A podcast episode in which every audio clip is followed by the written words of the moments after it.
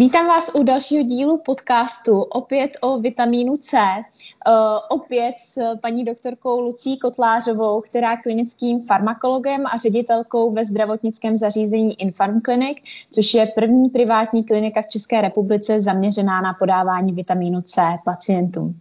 Vítejte, Lucie. Děkuji Jeni zase za pozvání, tak je mi opět ctí.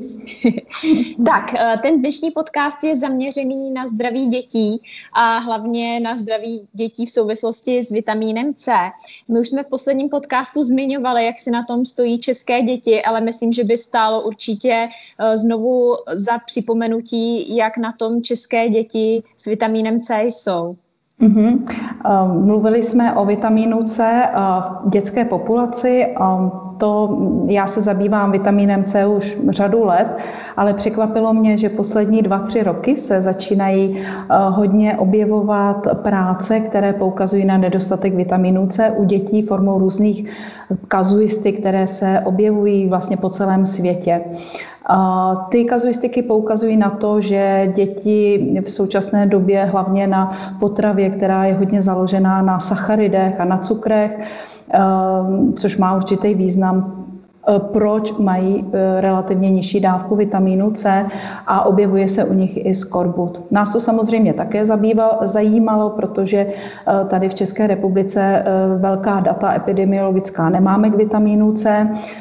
Například k vitamínu D už víme některé podrobnosti, ale vitamin C není tak proskoumán pediatrii, tudíž jsme i my zahájili sledování a to sledování jsme zahájili ve spolupráci s Vítkovskou nemocnicí v Ostravě, kde jsme požádali primáře eh, eh, pediatrické kliniky, pana eh, doktora Boženského, aby nám naměřil vitamin C u dětí, které jsou hospitalizované po dobu jednoho měsíce v nemocnici. Bylo to 150 dětí a ty výsledky byly velmi alarmující a právě teď se připravují i k publikaci. Eh, dále byly i přednášeny na kongresu, jednom z posledních kongresů před koronavirovou eh, epizodou a to začátkem února v Ostravě. Ty výsledky jsou alarmující, protože poukazují na to, že má, děti mají relativně e, nižší hladinu vitamínu C, než jsme očekávali. Já si tady vezmu ty výsledky kruce a e, budu teda tady citovat. Můžu ještě, eh, než budete citovat ty výsledky, jenom taková vsuvka mě napadla. Eh, ten, eh, ta studie se dělá vlastně na dětech, které byly hospitalizované. Neznamená to, není to už předpoklad toho, hmm. že tyto děti budou mít horší zdravotní stav než klasické dítě, které není hospitalizované? Určitě eh, ano, určitě tyto děti tím, že byly hospitalizované, tak měly nějaký zdravotní problém, což taky odpovídá eh, v porovnání s těmi studiemi, které vyšly v zahraničí, že eh, tyto výsledky jsou jakoby alarmující více než například ty, které vyšly v Americe nebo v Evropě, ale přesto ta určitá míra deficitu vitamínu C tam je. Tudíž ano, tuto, tyto výsledky musíme trošičku Eh, odmocnit právě tím, že jsou to hospitalizované děti, ale poukazuje se, že ten eh, deficit je významný i v těch italských i amerických epidemiologických studiích. Tudíž eh, také musíme vzít v úvahu, že se jedná o Ostravu, zde to životní prostředí samozřejmě a vzduch, v kterém ty lidi žijou, vede prostě k eh, jakési startování zánětlivých procesů a vitamin C jako neutralizátor těch zánětlivých procesů určitě tam hraje svoji roli.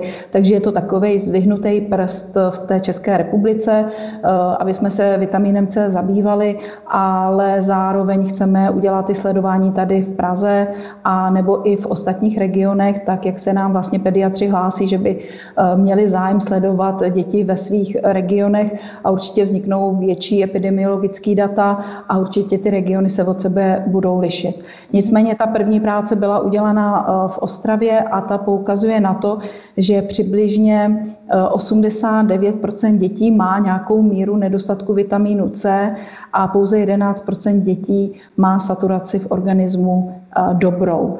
Dále se ukazuje, že e, přibližně tři čtvrtiny dětí, 75% mělo opravdu vážnější míru deficitu a takový ten opravdu skorbutický stav To znamená, kdy tam je opravdu jakoby závažný nedostatek vitamínu C, který může ovlivnit další funkci imunitního, nervového a hormonálního systému, hlavně u dětí, které rostou, je to významně důležité, tak to byla celá skoro čtvrtina, 23% dětí.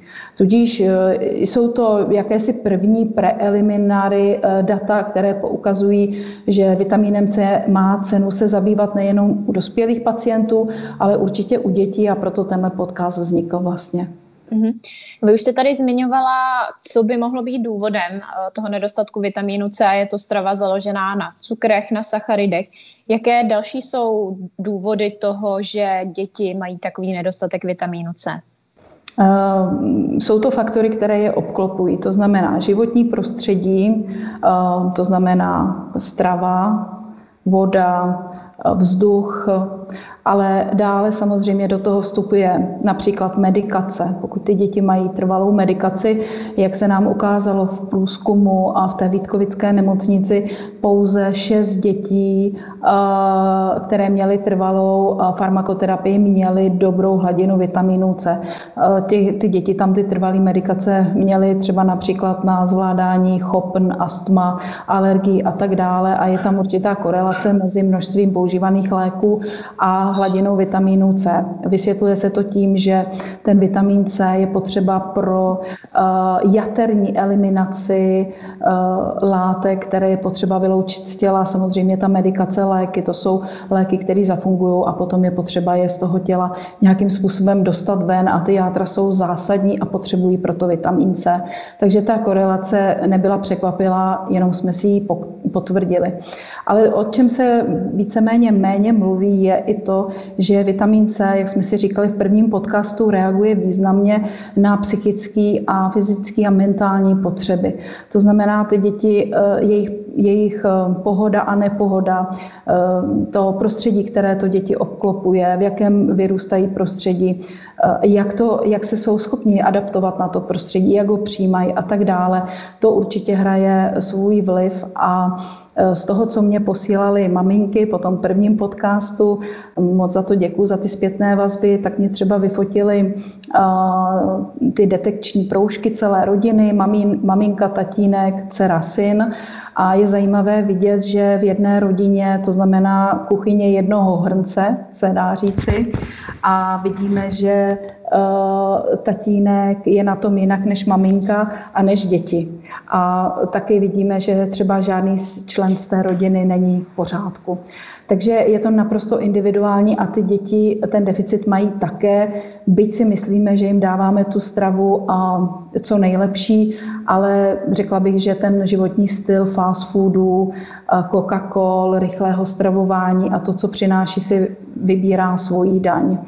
A s tím teda souvisí i to, co tady máme z toho průzkumu, že děti třeba, které brali vitamin D při, v, v době té hospitalizace nebo při té hospitalizaci měli lepší hladiny vitamínu C. Je vidět, že je tam určitá korelace, určitě ty vitamíny mezi sebou spolupracují, vitamin C, vitamin D, vitamin E, omega, nenasycený mastní kyseliny a tak dále.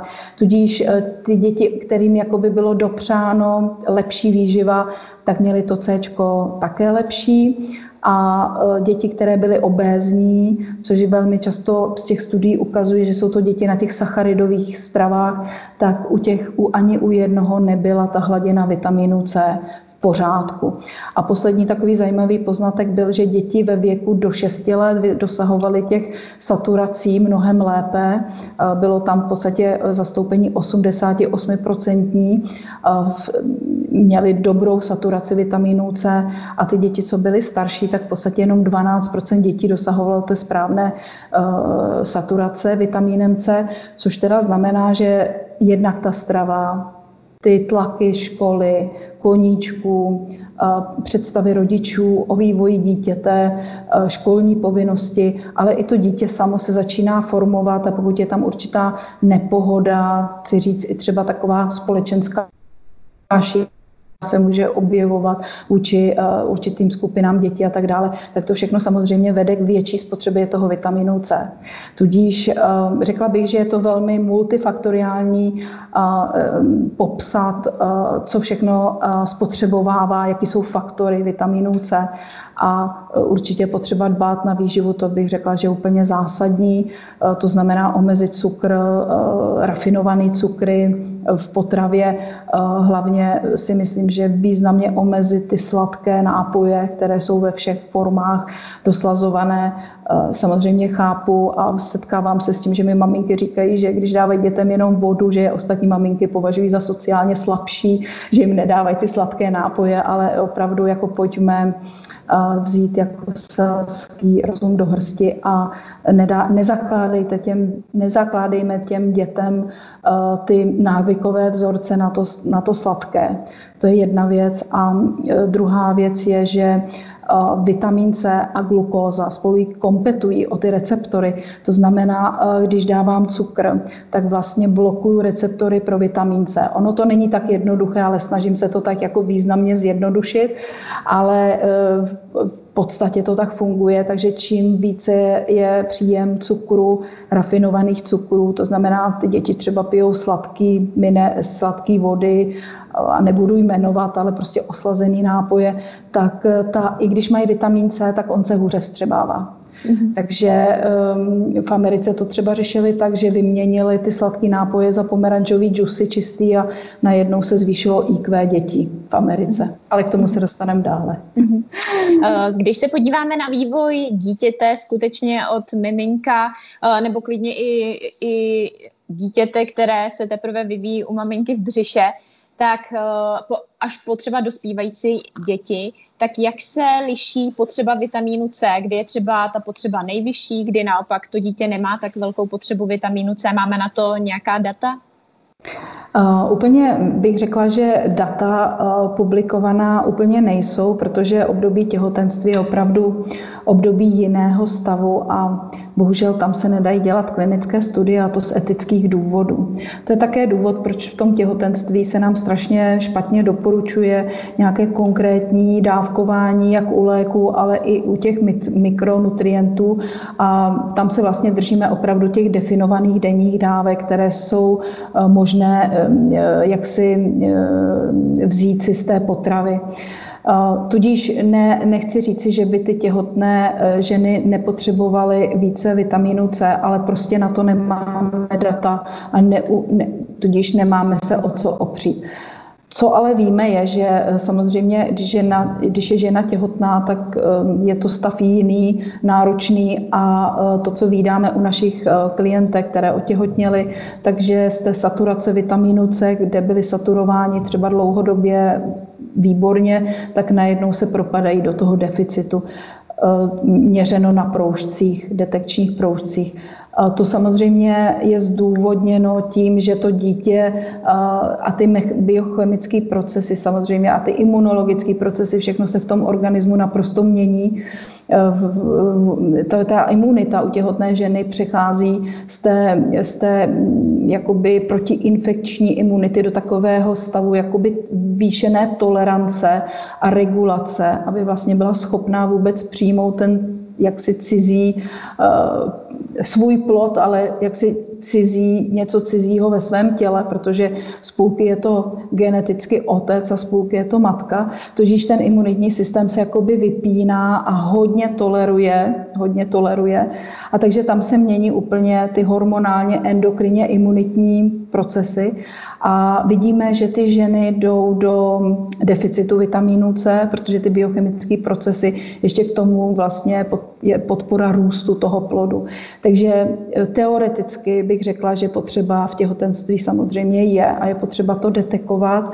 Z hlediska suplementace spíš bych řekla, aby maminky dodržovaly co nejlépe jídelníček, dodržovaly ty denní dávky vitamínů a minerálů a bohužel v těch suplementacích nějakých vyšší dávek, tak jak mě voláte, jestli je možný podat infuzi třeba vitamínu C těhotným, tak to opravdu musí zvážit lékař a ne, že by tam byly rizika, to samozřejmě ne, ale zase nemáme proto klinická data, aby jsme řekli, uh, prostě tahle dávka je potřeba u takového stavu. Tak, jak to víme u dospělých nebo u určitých patologií. Tím se omlouvám maminkám, že jim nedávám teda budoucí maminkám jednoznačnou odpověď, ale jsme zvyklí pracovat s evidence-based medicine a tady nám to prostě chybí. Uh-huh, Jak je to potom při kojení? Je, obsaženo, uh-huh. je obsažen vitamin C v mateřském mléce? Dostává se uh, tímto prostřednictvím i do uh-huh. miminka? Tak v mateřském mléce je obsaženo Vitamin C má podobnou strukturu jako glukóza, jak jsme si řekli, je velmi jednoduchá struktura, prochází výborně všemi bariérami v organismu, včetně vlastně té placenty, včetně právě do mléka přechází, takže samozřejmě tam je obsaženo, což samozřejmě ohledňují i ty umělé mléčné výživy, které mají obsah vitamínů C v těch dostačujících dávkách.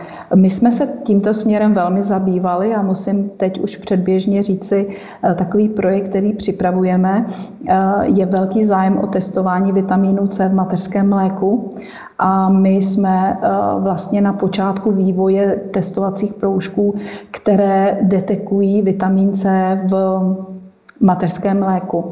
Protože se zjistilo, že pokud eh, děti mají eh, dostatečnou hladinu vitamínu C, tak mají také vyšší inteligentní eh, kvocient inteligence IQ.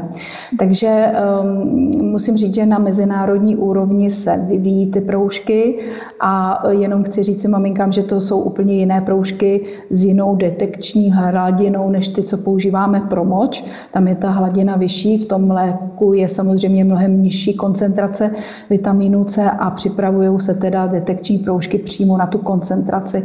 E, ty proužky mají nejenom detekují v mateřském mléku vitamin C, ale detekují taky množství vápníků a zinku, což jsou důležité látky pro vývoj imunity, štítné žlázy a růst dítěte. Takže doufám, že třeba do roka by se nám to mohlo podařit a první odezvy pediatrů jsou velmi entuziastické a věřím, že tím zase otevřeme teda tu novou oblast a maminky si budou moct změřit, eh, jaký mají vlastně mlíko a podle toho vlastně si dávkovat vitamin C. Tak to je takový mhm. krásný projekt, který nás čeká. Mhm. Eh, když trošku odstoupíme od miminek a podíváme se tedy na starší děti, jak potom eh, se vyvíjí ta potřeba vitamínu C u těch starších dětí a dospívajících? Mm-hmm. Tak samozřejmě imunita se buduje někdy do věku sedmi let, přibližně se říká, takže tam je takový dynamický vývoj a maminky jsou nešťastné z toho, že děti jsou v podstatě velmi často nemocné, oni se v těch školkách proimunizovávají, čím více, tím lépe, ale maminky nemůžou chodit do školy, eh, do, do práce, děti do školky, tak je to takové náročné období a maminky hledají všechno, co by snížilo tu nemocnost, která ale je nutná pro tu imunizaci dítěte. Takže do těch sedmi let dochází takové velmi dynamické imunizaci a dítě si zakládá imunitní systém, zakládá si ten mikrobiom pro budoucnost, velmi důležité vlastně ta výživa z hlediska formování mikrobiomu ve střevu a tak dále. A potom vlastně to dítě e, prochází dále, přichází do školy, jsou tam ty psychické tlaky, jsou tam na ně obrovské nároky kladeny, e, koníčky a tak dále. Potom přichází do puberty, opět obrovská hormonální bouře, která strhne sebou tu imunitní složku, takže opět takže dalo by se říci, že ten mladý člověk do svých 18 let prochází takovými, bych řekla, eh, bouřemi, kdy se formuje imunitní, hormonální a nervový systém a po celou tuto dobu by měl mít dostatek vitamínů, vitamínu C, vitamínu D, vitamínu A, E, základních mikroelementů. Eh, pokud se ptá, co se bude dít, pokud toto nebude. Eh, samozřejmě ty eh, děti, které nemají tento dostatek, jsou více náchylní na infekce, to znamená na virové infekce, bakteriální infekce, ale také plísňové infekce a parazitární infekce. Velmi často děti mývají, když půjdeme do praxe, různé bradavice, bradavičky, molusky a tak dále. To jsou, virová, eh, jsou virové záležitosti. Um, otázka mononuklózy, to je Epstein-Barr virus. Děti mývají herpetické, velmi často vydáme u dětí herpetické uh, viry, to znamená opary a pásové opary, které jsme byli dříve uh, zvyklí výdat u lidí třeba kolem 20, 30, 30. roku života, tak vidíme, že docela už v nízkém věku, třeba 5-7 let, děti trpí pásovými opary nebo mají opravdu pravidelný výsev oparů, což dřív opravdu nebývalo. Opět si to dáváme do souvislosti s výživou a s deficitem vitamínu C. Eh, v tom těle, eh, kromě toho, nervový systém se vyvíjí velmi intenzivně. Vlastně do 21 let se formuje ta synaptická, synaptická síť v nervovém systému a v 21 letech se potom ty vytvořené synaptické spojení pročišťují a vlastně čistí a vznikne takový finální jakýsi výstup toho nervového systému, který člověk potom používá vlastně celý život a už ho jenom modifikuje. Tudíž do těch 18 let extrémně důležitý vývoj a vlastně adaptace na to prostředí, v kterém zřejmě budu žít celý život a jeho přizpůsobení se, to je to, o čem jsme mluvili, ta adaptace nervového systému. A hormonální systém, který potřebuje vitamin C, hormonální systém, jmenujeme ty hormonální orgány, hypotalamus, hypofýza, štítná žláza, srdce, kůra nadledvinek, slinivka, pohlavní orgány. To jsou všechno struktury, které jsou hormonálně aktivní, jsou naprosto důležité pro naše fungování a dlouhodobou adaptaci na stres a také potřebují pro svou funkci vitamin C ve formě eh, kofaktorů mnoha enzymatických reakcí, které probíhají v těle. A těch máme v těle asi tisíc eh, biochemických reakcí, kde ten vitamin C a vitamin D a další vstupují vlastně. Takže pro takovou, já bych řekla, pro takovou mm, pěknou, pěkný vývoj hormonálního, imunitního a nervového systému do těch 18 let by se eh, ty vitamíny určitě měly jaksi sledovat, ta výživa by to měla pokrýt a pokud ta výživa to nepokryje, což eh, dejme si ruku na srdce, kdo jí pět porcí ovoce a zeleniny denně, 200 mg vitamínu C, tak eh, samozřejmě tam potom nám pomáhají různé suplementační a nebo infuzní eh, protokoly. Mhm.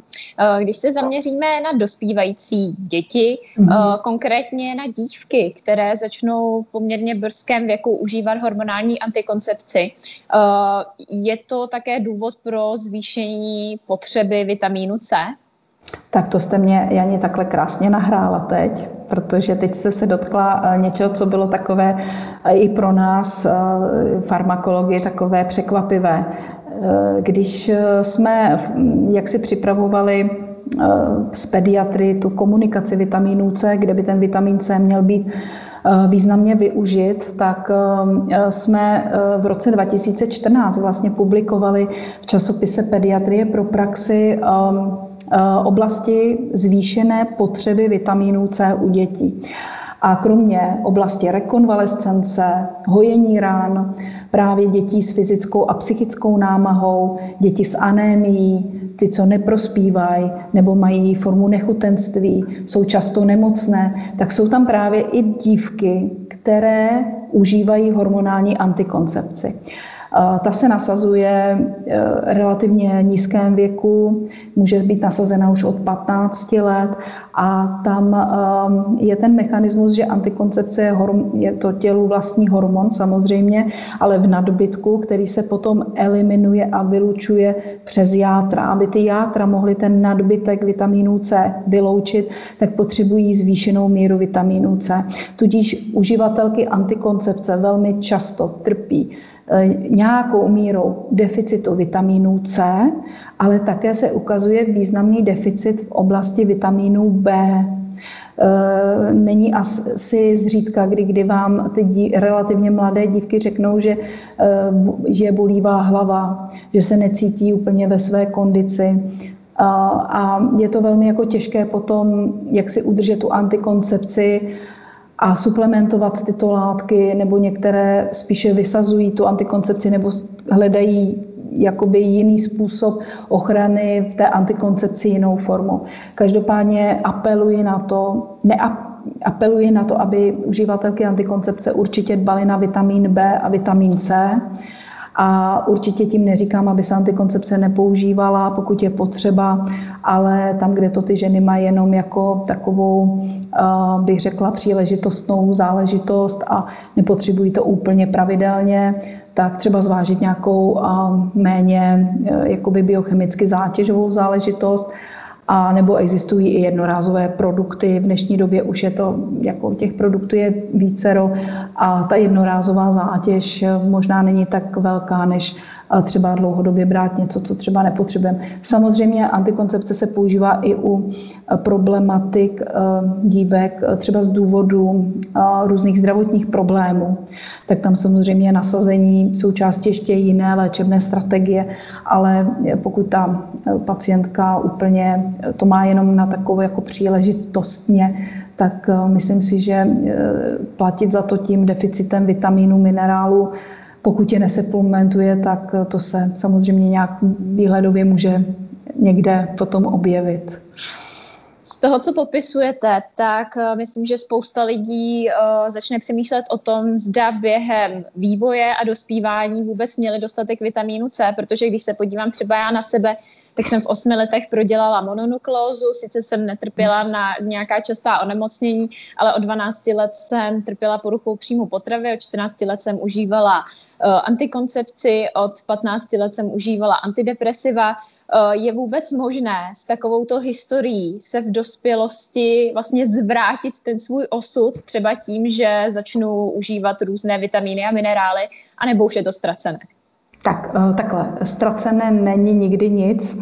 Ehm, jedna věc je naše genetická výbava a jakým způsobem jsme, jakoby, dalo by se říct, předprogramováni, ale tato teorie genetického jako takového fatalismu byla v podstatě překonána v roce 2000, kdy jsme, ehm, když vědci vlastně popsali eh, celý genom. Popsali jsme všechny geny v organismu a zjistili jsme, že e, například dvou, jednovaječný dvojčata, který mají úplně stejnou genetickou informaci, tak se třeba vyvíjí e, jinak a trpí jinými nemocmi a potom v, v pokročilém věku a tak dále.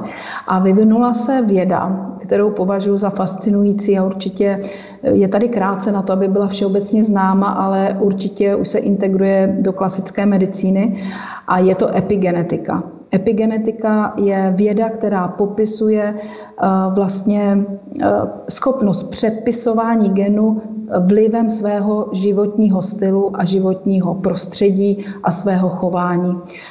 Řekla bych, že největším zastáncem a vlastně zakladatelem té epigenetiky byl pan doktor eh, Bruce Lipton, kterému zde vyšly, myslím, tři knížky. Jedno je Biologie víry, druhá je Evoluce vědomí a třetí líbankový efekt, myslím. A v té biologii víry opravdu jsou popsány základy té epigenetiky. A tím se dostávám k té vaší odpovědi, Jani. My jsme nějak geneticky predeterminováni. Víme například, že pokud jeden rodič je alergik, tak dítě z 25% bude alergické. Když oba rodiče jsou alergici, tak bude dítě z 50% alergické pravděpodobně, ale také se může stát, že vůbec o alergii mít nebude.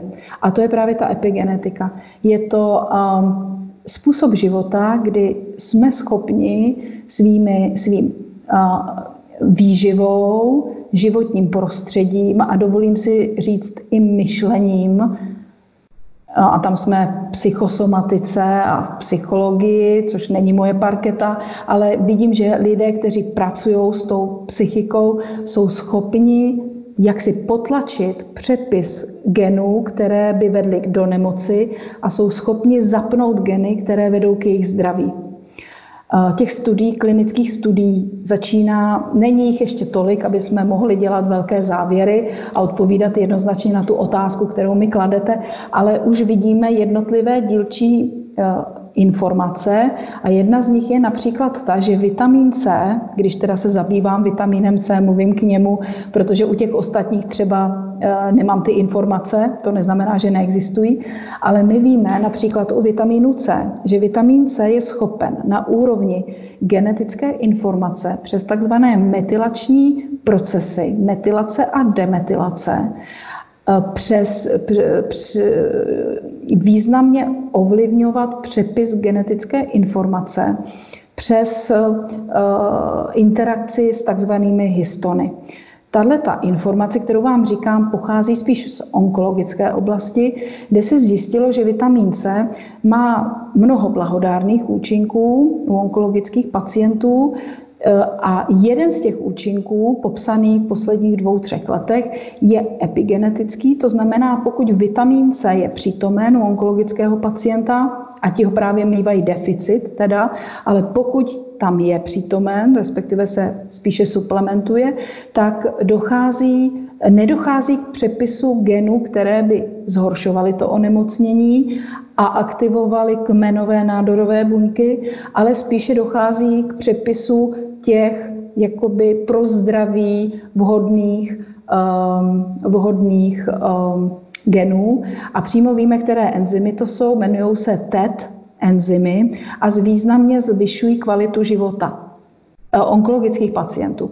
Takže pokud toto víme už na o úrovni onkologické, tak samozřejmě uh, určitě můžeme jak si přenést tu informaci do běžného života a víme, že vitamin C umí interagovat na úrovni metylace, demetylace, eh, umí interagovat s histony a nějakým způsobem, ještě nám neznámým, umí regulovat přepis genů, které jsou pro nás dobré, a jak si potlačit ty geny, nepřepisovat geny, které by v nás vedly do nemoci. Když si to já osobně, jak si jako podle svých zkušeností přenesu, tak si to představuju tak, že když budete žít ve stresu dlouhodobě, tak eh, to stresové prostředí vás ovlivní tak, že budete přepisovat eh, geny pro přežití v tom stresu. To znamená, budete mít zvýšenou glykémii, zvýšený krevní tlak, zabalíte se hezky do tuku, protože nevíte, jak dlouho ten stres bude trvat. Jakmile tělu dáte dostatek vitamínů, psychickou pohodu a takový ten management stresu, tak eh, to tělo už nemá potřebu přepisovat geny, protože najednou je v blahobytu. A když je v blahobytu, nepotřebuje přepisovat ty geny, které nás vedou k přežití. Takže to je ta epigenetika. V podstatě eh, asi jsme schopni eh, jak si vytvořit když ne kolem sebe, tak aspoň v sobě, když to řeknu, takovou jakoby pohodu, nebo takový, říká se tomu, takový ten vnitřní klid a mír, který opravdu vede k tomu, že ty geny se přepisují v náš prospěch, když to tak řeknu, a ne v náš neprospěch. A tím se zabývá epigenetika, je to velmi fascinující věda.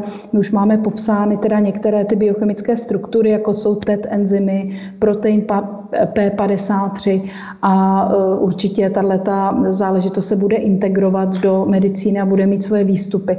Takže vaše otázka, lze to? Já si myslím, já osobně a nemám na to studie, si myslím, že významně můžete změnit eh, tu předprogramaci, která tam někde v tom dětství byla, ale která je tak strašně důležitá, protože to, co popisujete, vzniklo do těch 18 let života a vlastně vy jste se předprogramovala na takovou stresovou osu. A vlastně teď už celý život asi bude v tom tu stresovou osu vlastně vypínat, protože ona je tam předprogramovaná ale dobrá odpověď je, že se to dá, ale mm. je to těžké. Mm-hmm. Důležitý je, nejlepší. důležitý je ale určitě ten základ a eh, pokud máme tu možnost dětem dopřát ten správný a dobrý základ, tak eh, se to určitě vyplatí, než to potom přepisovat v dospělosti. A, a naopak vlastně, když dáte ten dobrý základ do těch sedmi let života nebo do deseti let života, tak potom vlastně ty děti, když někde ujedou, když se něco stane, tak tam nebude ten trvalý vliv, protože ten základ, ta, epige, ta, ta genetická, pre, epigenetická predispozice, tam je vlastně dobře nastavena. Takže prostě když dáme dětem dobrý základ, tak se budou umět adaptovat a přežijou věci, ale když jim dáme ten, ten, tu startovací čáru stíženou, tak jak jste třeba popisovala vy, tak v životě potom už stačí malá kapka, která eh, ten algoritmus té nemoci v podstatě rozjede mnohem rychleji a dynamičtěji, než když ta epigenetika byla založená na tom, že to dítě mělo výživu a vyrůstalo v takové nějaké mentální a psychické pohodě. Mm-hmm. Vy jste tady na začátku podcastu zmiňovala i onemocnění skorbut, kurděje. Uh, já jsem dříve měla za to, že to je onemocnění minulosti, že tohle už se v dnešní době nevyskytuje. Vy ale máte jiné informace, tak jak je to v dnešní době s kurdějemi? Tak eh, kurděje jsou opravdu, ne, kurděje neboli skorbut, jsme doufali před 150 lety, kdy jsme popsali eh, kurděje a taky byla syntetizovaná kyselina askorbová neboli vitamin C, tak jsme věřili, že tato onemocnění v podstatě zmizelo a e, proto je překvapující, že poslední dva, tři roky e, vydáme kazuistické sdělení, které říkají, že u dospělých i u dětí se vyskytuje skorbut. E, nevnímejte to tak, že ty lidé vykrvácí v kaluži krve, tak jako námořníci na těch lodích, ale v současné době to spíš vidíte formou toho, že lidé mají bolesti pohybového aparátu, neurologické problémy, časté modřiny, časté petechie, mývají, špatně se hojí, trpí anémiemi, mývají sklíčenou náladu. Takže jak si pozorujeme takový subklinický stav eh, tohoto, tohoto onemocnění, možná ne, neřekli bychom skorbut, ale takový preskorbutický stav. A dobrá zpráva je, že po podání relativně malých dávek eh, po relativně krátkou dobu se významně tyhle ty záležitosti zlepšují. Já tady jsem si připravovala na podcast nějaké studie a byla jsem i sama překvapená, což jsem předtím nevěděla, že i některé typy leukémií a nádorů měkkých tkání někdy bývají diagnostikovány eh, tímto způsobem a potom se ukáže, že je tam eh, významný deficit vitamínu C a po podání vitamínu C relativně krátké době se významně zlepšuje ten stav a přehodnocuje se. Takže bych řekla, že skorbut je s námi, jenom my ho jaksi nevnímáme jako kurdě, ale on se schovává a maskuje pod různými jinými indikacemi. Bolestmi pohybového aparátu, deprese, Pacienti s onk- onkologičtí pacienti mývají 30% onkologických pacientů má hodně výrazný deficit vitamínu C až skorbutický a řekla bych, že 80% pacientů má snížený hladiny vitamínu C díky vlastnímu onemocnění i díky té náročné radioterapeutické nebo chemoterapeutické léčbě, kterou prochází. Takže je tady s námi a je jenom tak jakoby zamaskován a proto pacientům, když podáme vitamin C, třeba jak lipozomální, tak v infuzích, mnohdy nám rozkvetou před očima. Byla to jenom v podstatě, byl to jenom deficit vitamínu C. A jak je to tedy u těch dětí? Jak se uh, tyto stavy mohou projevovat mm-hmm. u mhm. dětí? Tak u dětí jsem si tady vzala na pomoc uh, jednu práci z Itálie, která je z roku 2018. Tam se popisují tři děti, u kterých byl v nemocnici popsán skorbut, tak abych dala úplně jasné svědectví, potom řeknu, jak to vidíme my tady na klinice. Takže je to práce z roku 2018, je, jsou to italští kolegové, kteří z Říma, kteří vlastně v nemocnici General Pediatrician Department v Bambino Gesù Children's Hospital Rome v Italii popsali vlastně eh, tři děti, eh, příklady jakoby tří dětí, jak se projevují.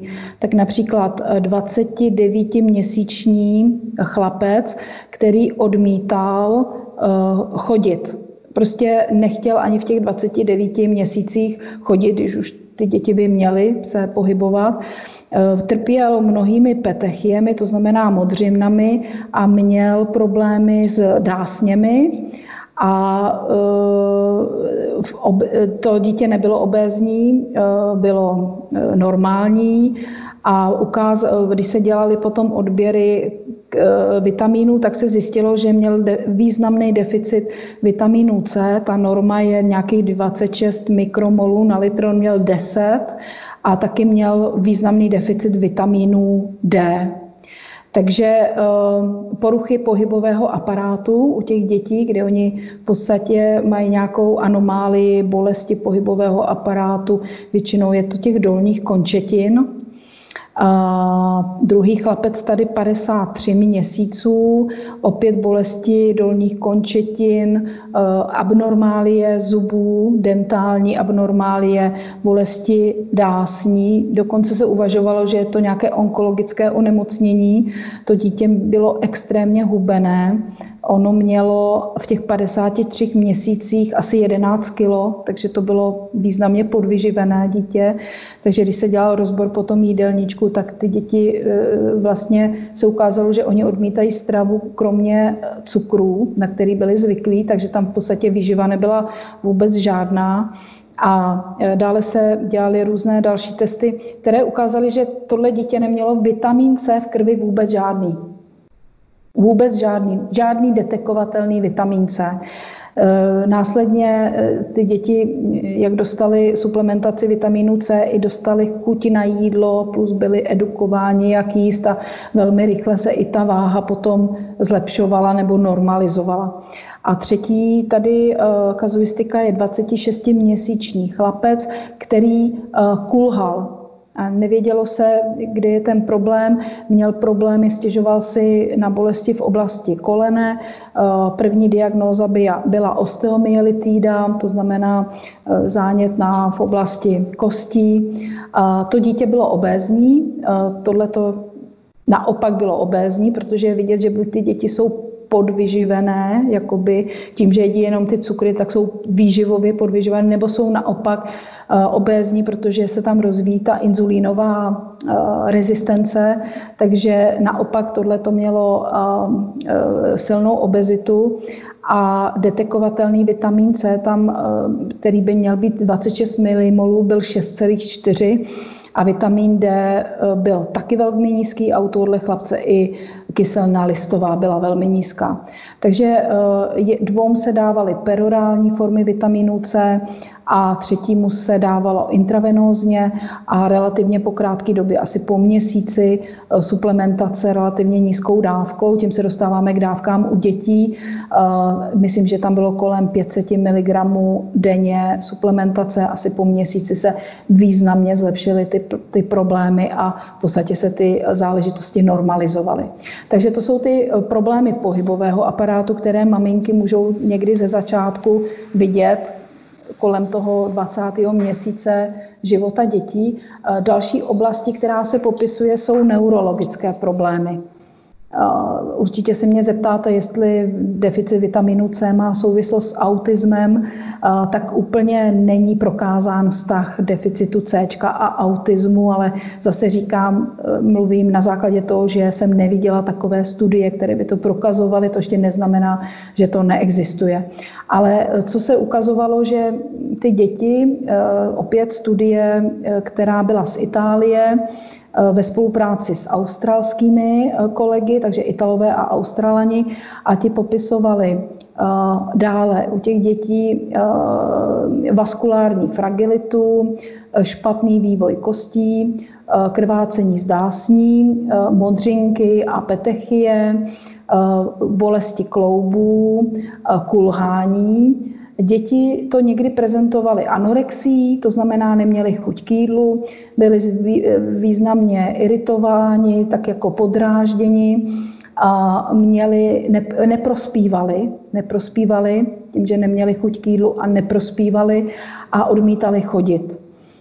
Někdy se to diagnostikovalo nebo ta první diagnostika nebo diagnoza byla špatně udělaná, ty děti spadly do oblasti, že jim řekli, že mají osteomyelitídu nebo že mají septickou artritídu. Dokonce některé děti byly i popsány jako nádory měkkých tkání nebo leukémie, další spadly do oblasti e, problémů hematologických, e, problémy s krvácením a některé děti byly diagnostikovány jako reumatologičtí pacienti. No a opět e, zase popsány kazuistiky, kdy se vlastně podávala relativně malá dávka tomu chlapci tříletému, který projevoval eh, stomatologické pohybové problémy a ty eh, různé petechie a různé modřinky, tak mu podávali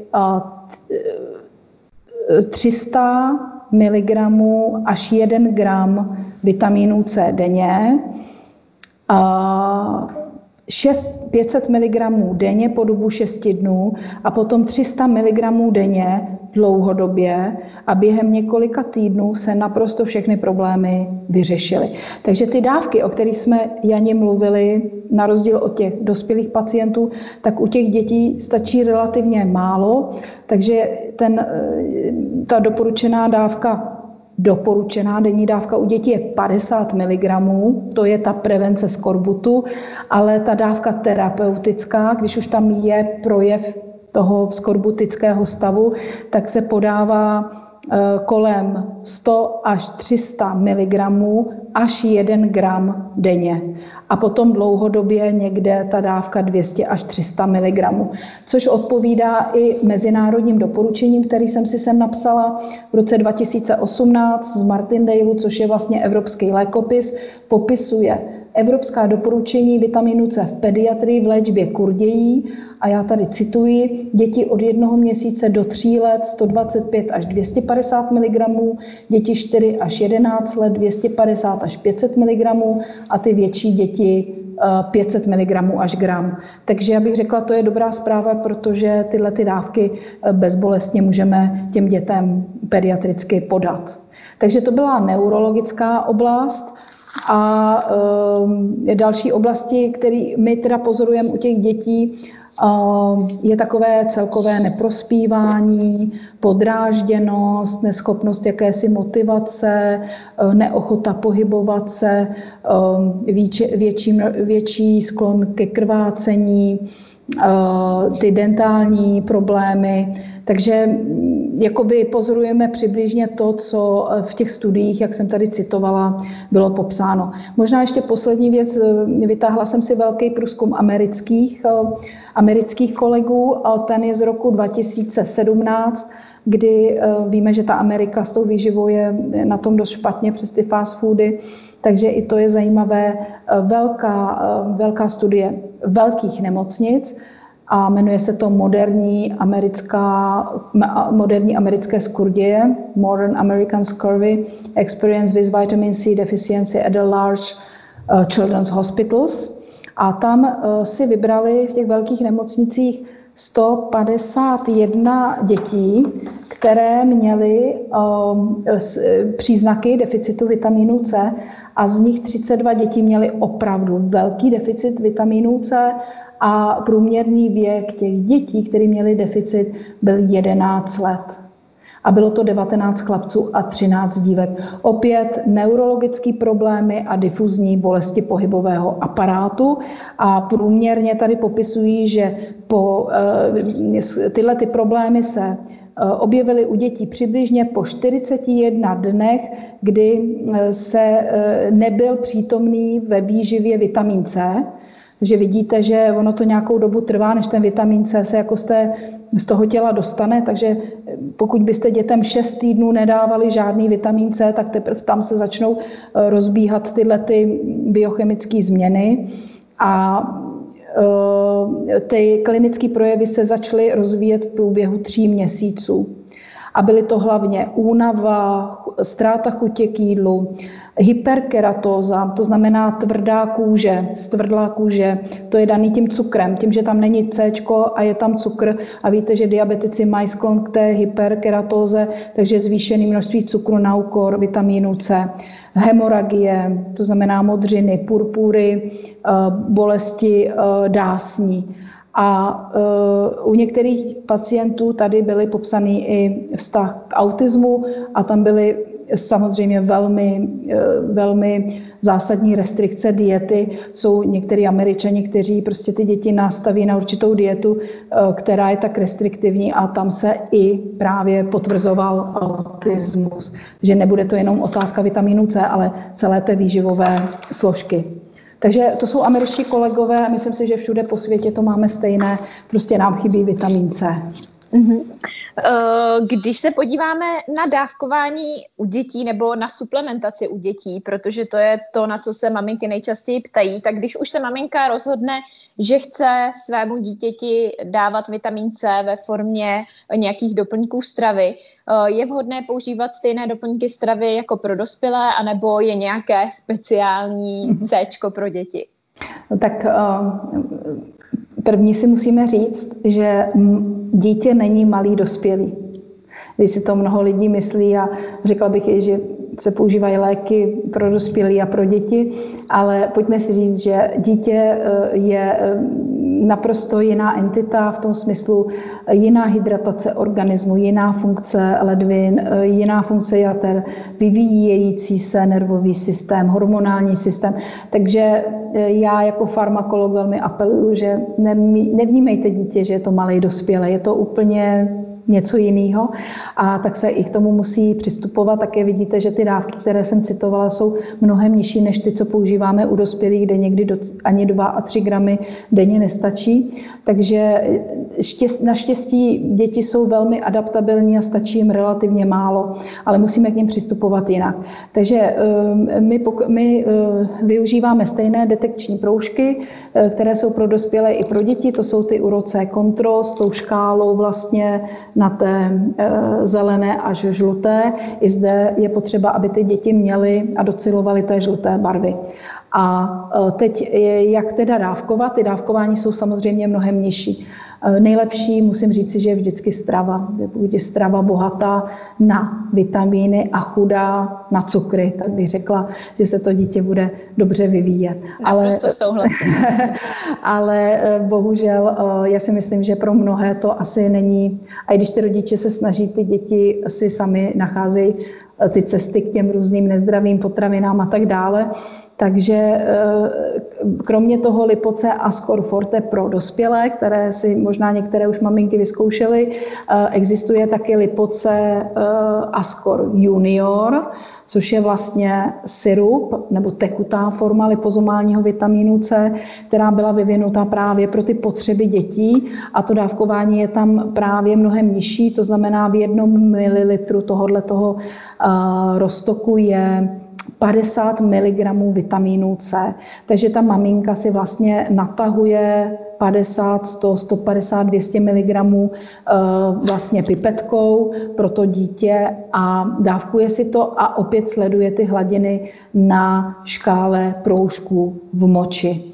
Takže eh, dobrá zpráva je, že těm dětem stačí relativně menší množství. I zde ale preferujeme tu lipozomální formu, tak jak jsme si řekli, je mnohem lépe dostupná do organismu, protože ty běžné vitamíny C významně vyživují střevní sliznice, ale ta dostupnost toho vitamínu potom nemusí být taková, takže i pro děti jsme zvolili tu lipozomální formu a máme s ní teda velmi dobré zkušenosti eh, s tím, že tato forma obsahuje i extrakt z šípku a ten je také bohatý na vitamin C, ale také na flavonoidy a jsou krásné studie, které poukazují na to, že extrakt z šípku um, je vlastně nositel řady vitamínů, ale i minerálů a právě děti se po extraktu z šípku mnohem lépe vyvíjí a to, co možná mnozí z vás neví, vitam, šípek umí i zabránit obezitě, která vzniká právě ukládáním toho viscerálního tuku.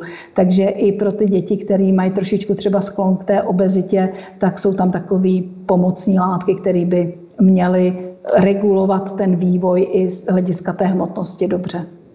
My, když jsme to zmiňovali už v předchozím podcastu, tak si myslím, že za zmínku to stojí znovu, protože je to nejčastější dotaz a to, jak je možné měřit vitamin C z moči, protože spousta lidí má zafixováno to, že když si dáme větší množství vitamínu C, tak se vyloučí močí, ale to uh, vlastně neznamená, že jsme saturovaní, ale jednoduše to znamená to, že jsme si dali dávku větší, než to naše tělo dokáže spotřebovat. Tak jak je možné, že tady těmi proužky vlastně můžeme zjistit to, zda jsme saturovaní nebo ne? Tak to zopakujeme. Já se s tím taky setkávám, že mě píšete na Instagram na kliniky a ptáte se a někteří kolegové i se e, na to ptají z řad lékárníků, takže já bych to ráda tady objasnila. Když e, máte deficit vitamínu C a vezmete si dávku vitamínu C, tak e, ta farmakokinetika vitamínu C je taková, že vitamin C přichází do střev, tam se vstřebává přibližně 200 mg na jednu dávku. Nadbytek odchází střevy. To znamená, první mýtus je, že nadbytek vitamínu C se nevyčůrá, ale odchází stolicí. To je první takový jakoby změna, eh, novinka v tom myšlení, eh, tudíž to je první věc. Teprve ten vitamin, co se vstřebá, tak ten potom je distribuován z krve do imunitních buněk, nervových buněk, mozek, sítnice, kůra nadledvinek, eh, eh, svalové buňky. Tam vznikají určité depozity, kde vitamin C je potřeba. Například mozek potřebuje vitamin C pro neutralizaci oxidativního stresu, který tam vzniká tudíž eh, eh, pufrování zánětu. A teprve nadbytek, který vlastně už se nevejde do těch depozitů těchto těch jednotlivých orgánů, se vyčůrá močí. Tudíž my, když dáme infuzi vitamínu C u člověka, který má velký deficit vitamínu C, tak po první, druhý a někdy ani třetí infuzi nedosahujeme toho žlutého zbarvení na proužku. To je právě ten průkaz, že ten vitamin C musí prodělat vlastně cestu té saturace, než se dostane do moči. A e, to, co právě někteří, e, někteří, některé maminky a kolegové zmínili, že podají vitamin C, ten vlastně se vyčůrá a tím pádem se detekuje. To je strašně velká zkratka, protože už to není pravda. Když pozřu vitamin C, tak on se dostává do stolice, až ten vstřebaný se dostává do těch jednotlivých kompartmentů a teprve až tělo uzná za vhodné, že má všude dostatek vitamínu C, tak ho vyčůráte. Tudíž uh, některé maminky mi to potvrdily, že teprve po 10-15 dnech užívání toho C začaly být žlutí na tom proužku, pokud by platilo ta zkratkovitá hypotéza, kterou někteří z vás si myslí, tak už po první, druhé dávce vlastně byste museli být žlutí a to nepozorujeme. Takže je to takové hodně zjednodušené, nabízí se to pro tu interpretaci, ale není to tak a opakuju, a musí to C se dostat do těch depozitů, do těch nádrží v našem organismu a teprve potom ho tělo je ochotno pustit do té moči. To vlastně i ukazuje to, že když má někdo dlouhodobě deficit vitamínu C, má ten preskorbutický stav, tak má kontinuálně zelenou barvu, byť my mu dodáváme ten vitamin C, jenomže ten se spotřebovává v té imunitě, v nervovém systému, anebo na e, pufraci zánětu. A i pacient, některé pacienti, který máme na relativně vysoké dávce vitamínu C, my v podstatě máme obtíž dostat je na dostatečnou saturaci. Takže to vlastně potvrzuje to, co říkám a to, co vychází z těch farmakokinetických studií. Ale samozřejmě, když pracujete pouze s těmi proužky doma a e, počuráte si proužek a z toho, z té padesátky se stane 100, tak si řeknete, no tak vzal jsem si C, tak jsem ho vyčúral. Ale není to tak jednoduché. E, co se týče té saturace, je možné, že my si uděláme test eh, právě tady těmi detekčními proužky, vyjde nám žlutá, ale potom, když si necháme udělat nějakou hlubší, podrobnější diagnostiku, tak nám z toho vyjde, že stejně by pro nás byly vhodné infuze vitamínu C. Um, ty, eh, ty proužky jsou takové orientační, by se dalo říci, a uh, poukazují na takovou orientační saturaci. My, když uděláme potom uh, hlubší uh, diagnostiku vitamínu C, kdy se díváme například, v jakém stavu jsou cévy a kardiovaskulární systém, tak ten nám nepřímo řekne, jaká je saturace vitamínu C z dlouhodobého hlediska. Já to vysvětlím, jak to funguje. Kardiovaskulární systém a cévy, aby mohly dobře fungovat, potřebují významně kolagen. Kolagen což je aminokyselina, která se tvoří z fibroblastů vlivem a potřebuje na to vitamin C. Takže když já vidím, že ty cévy jsou velmi fragilní, ty elasticity periferní a arteriální jsou velmi nízké, tak to poukazuje na to, že ten kolagen se tam netvoří dostatečně, což vlastně poukazuje nepřímo na to, že ten vitamin C se v tom těle někde spotřebovává jinde. To znamená, řeknu to tak, relativně rychle se můžete nasytit na těch proužkách žlutě, což je dobrá známka toho, že jdete správným směrem, ale když potom uděláme takovou hlubší diagnostiku, kterou děláme tady pomocí tří různých testů, tak najednou zjistíme, že eh, by ta dávka mohla být ještě vyšší. A tam vlastně pro takového dlouhodobé tříměsíční strategie jsme schopni nastavit dávku, která ještě jakoby podpoří ty hlubší biochemické procesy.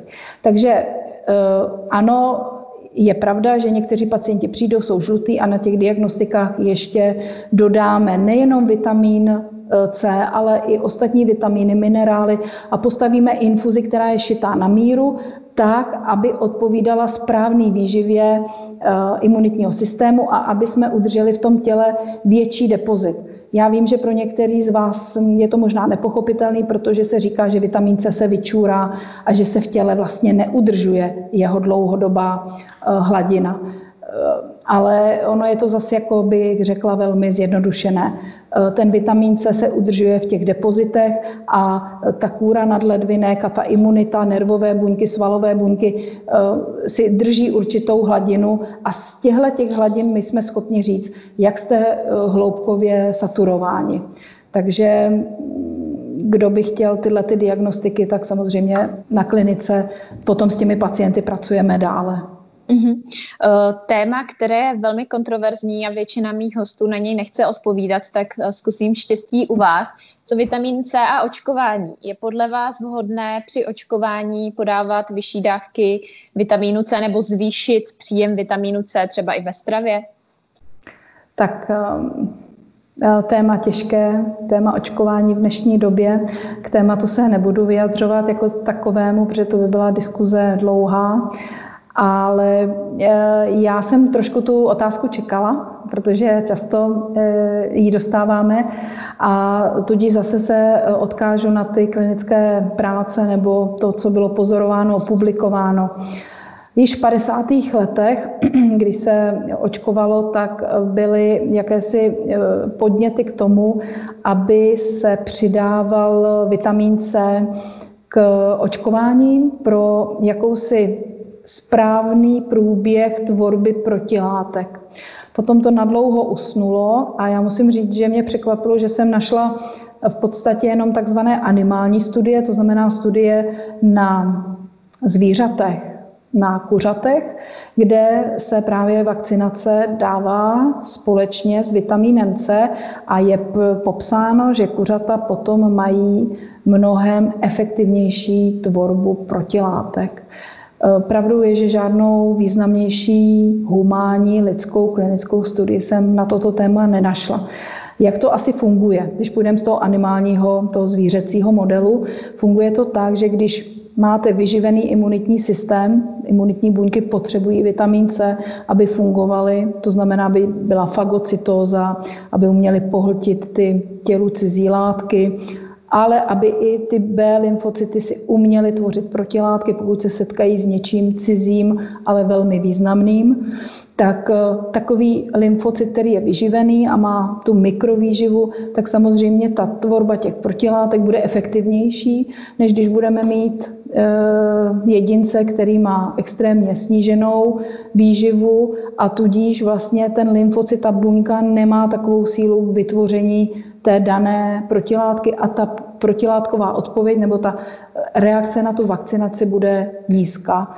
Takže z mého pohledu, osobního pohledu, vidím, že kombinace vakcinace a C by byla výhodná, protože tím posílíme tu reakci a ty očkovat a ty protilátky tam potom v tom těle e, budou po delší dobu ve větším titru a tím nás budou lépe chránit. Takže já si myslím, že určitě ta kombinace by byla vhodná, ale zároveň e, nemám v ruce žádnou studii, kterou bych řekla, že to potvrzuje. Uh-huh. A co kombinace uh, při užívání antibiotik? Je vhodné zvýšit příjem vitamínu C, když užíváme antibiotika, nebo za, zahájit to při uh, léčbě, nebo až po léčbě antibiotik? Eh, ty klinické zkušenosti pacientek, co přijdou a řeknou, tak jsme měli antibiotika, najednou eh, jsme na proužku zelení, přitom jsme předtím byli žlutí, tak ty jasně ukazují na to, že ta eh, léčba antibiotická, ale samozřejmě jakákoliv jiná medikace, tím, že metabolizace toho daného léku prochází přes játra, je tam potřeba ta eliminace toho xenobiotika z těla vlive a potřebujeme vitamin C, aby k tomu došlo, tak Samozřejmě eh, z tohohle pohledu vidíme klinicky, že během eh, antibiotické i jiné léčby, eh, i léčby třeba analgetiky a reumatoidní medikace a tak dále, umí kortikoidy umějí významně snížit hladinu vitamínu C, takže konkrétně u antibiotik určitě je žádáno a pozitivní během antibiotické léčby vitamin C dávat, nejenom z toho důvodu, že ty antibiotika se teda ve výsledku dobře vyloučí z těla, nezůstají, nezůstanou tam metabolity, ale vitamin C působí i protizánětlivě a antibiotika jdou přes střeva, kde velmi často vlastně vymítí tu fyziologickou probiotickou floru, tím dochází k takovému oslabení střeva. Ve střevě se tvoří 70% imunity. Může to být základ pro budoucí založení zánětu. Ze zánětu může vzniknout syndrom prosakujícího střeva, takzvaný leaky gut syndrom. Takže i ze všech těchto důvodů je dobrý ten vitamin C dávat a použít ho jakousi pojistku pro před komplikacemi, které by mohly vzniknout po léčbě antibiotiky a zároveň posílit imunitní systém během té antibiotické léčby, protože antibiotika bereme na to, aby jsme zničili nějakou bakterii. To ano, ale na druhou stranu musíme mít funkční imunitní systém, aby ten imunitní systém fagocitoval a vlastně vyčistil ty zbytky bakterií, aby tam vlastně nezůstaly. Takže ta kombinace je krásná a synergická. Snad jenom podotýkám, říkám, že snad jediné antibiotikum, které mě napadá, které by ten vitamin C moc dobře nesneslo, je biseptol, kterým se léčí respirační a močové infekty, protože tím, že se vylučuje přes moč, tak vitamin C by mohl tu moč okyselit a mohly by tam vzniknout eh, krystalky toho biseptolu a to je nežádoucí. Takže samozřejmě domluvit se s lékárníkem, která antibiotika jsou nevhodná pro kombinaci s C, podle mě je to právě ten biseptol. Vy jste zmiňovala, že z důvodu nedostatku studií je pro lékaře velmi náročné doporučovat dětem nějaké doplňky stravy, ale když se uh, vlastně si odmyslíme to, že jste lékařka, podíváme se na to z hlediska matky, tak vy jako matka dáváte svým dětem nějaké doplňky stravy, které si myslíte, že jsou pro ně vhodné a potřebné? Teď, Jani, to, tohle je útočná otázka na, vždycky na doktora, protože jedna věc, jak léčíme a druhá věc, jak se chováme eh, ke své rodině. Já musím říct, že to vše, co používám pro své pacienty, používám i pro své děti, pro dvě pubertální své úžasné děti s kterými vidím všechny ty věci, které zde vám tady popisuji. A eh, Osobně já používám pro ně jednu dvojkombinaci a to je, dávám jim lipozomální vitamin C, 500 eh, mg až 1 gram eh, lipozomu C denně a k tomu jim dávám lipozomální formu kolostra, eh, což je úplně úžasná záležitost. Kolostrum je mlezivo, mlezivo kravského mléka, které je plné eh, protilátek, s kterými se ta kráva vlastně setkala a předává ty protilátky teleti. Takže protilátky jsou tam prolín, eh, eh, bohaté polypeptidy, které mají eh, posilující vliv na imunitu a je tam laktoferín, který má antimikrobiální účinek a plus kolostrum samo o sobě zlepšuje integritu střeva. Takže ta kombinace podle mě, ten vitamin C a to kolostrum, co znamená ta C, imunita, hormonální systém, nervový systém a jeho vývoj a tlumení zánětu v těle, těch patologických, kolostrum podpora imunity, fyziologická podpora imunity, ale také integrita střeva, která je naprosto zásadní v rámci výživy a formování imunity a to obé v tom lipozomálním podání, tak to moje děvčátka musí teda každý ráno, každý večer, už se to naučili, už si to berou sami a zaplať pámbu, tak tím obdobím procházíme docela dobře a, a e, nečelíme nějakým hodně jako významným problémům a patří mezi, já jim vždycky říkám, že to C je na to IQ, takže naštěstí i patří mezi e, takový, jako bych řekla, dobře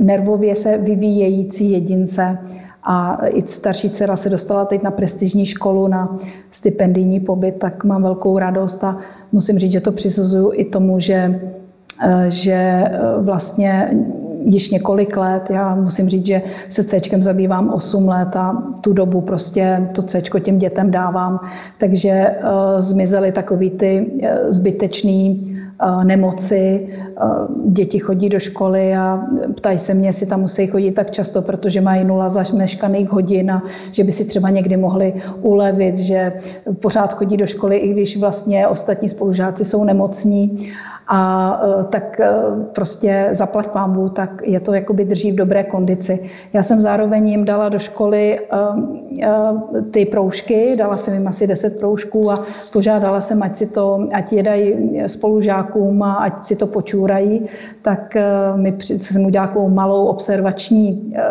studii, že jsem chtěla vidět, jak to vypadá tady v Praze a říkali mě, že z deseti spolužáků jenom jeden byl na tom pořádku. Takže já myslím, že ty data, které budou tady v Praze, plus minus budou kopírovat ten deficit vitaminu C a Věřím, že ta integrace vitamínu C může významně zlepšit imunitu, ty děti nebudou tak nemocný, budou se líp vyvíjet, ten nervový systém se bude lépe vyvíjet a hormonální systém, který je potřeba vlastně na celoživotní adaptaci vůči stresu, eh, tak také. A myslím si, že do těch 18 let bychom to měli těm dětem zprostředkovat a potom už je to na nich, jak, jim, jak si ten život potom dále jakoby zařídí, ale ta investice eh, minimálně tato je podle mě základní. Mm-hmm. Luci, pokud by lidé měli třeba zájem i o infuze vitamínu C pro děti, je to něco, co na vaší klinice děláte, případně co byste doporučovala? Eh, také se na to ptají eh, maminky i kolegové lékaři, když nám posílají na infuze některé pacienty. Tak, eh, takhle, když je dítě relativně zdravé a chcete pouze dodat vitamin C, tak vyšla přes tu lipozomální formu. Je to neinvazivní záležitost a eh, hlavně netraumatizujete dítě tím, že podáváte infuzi.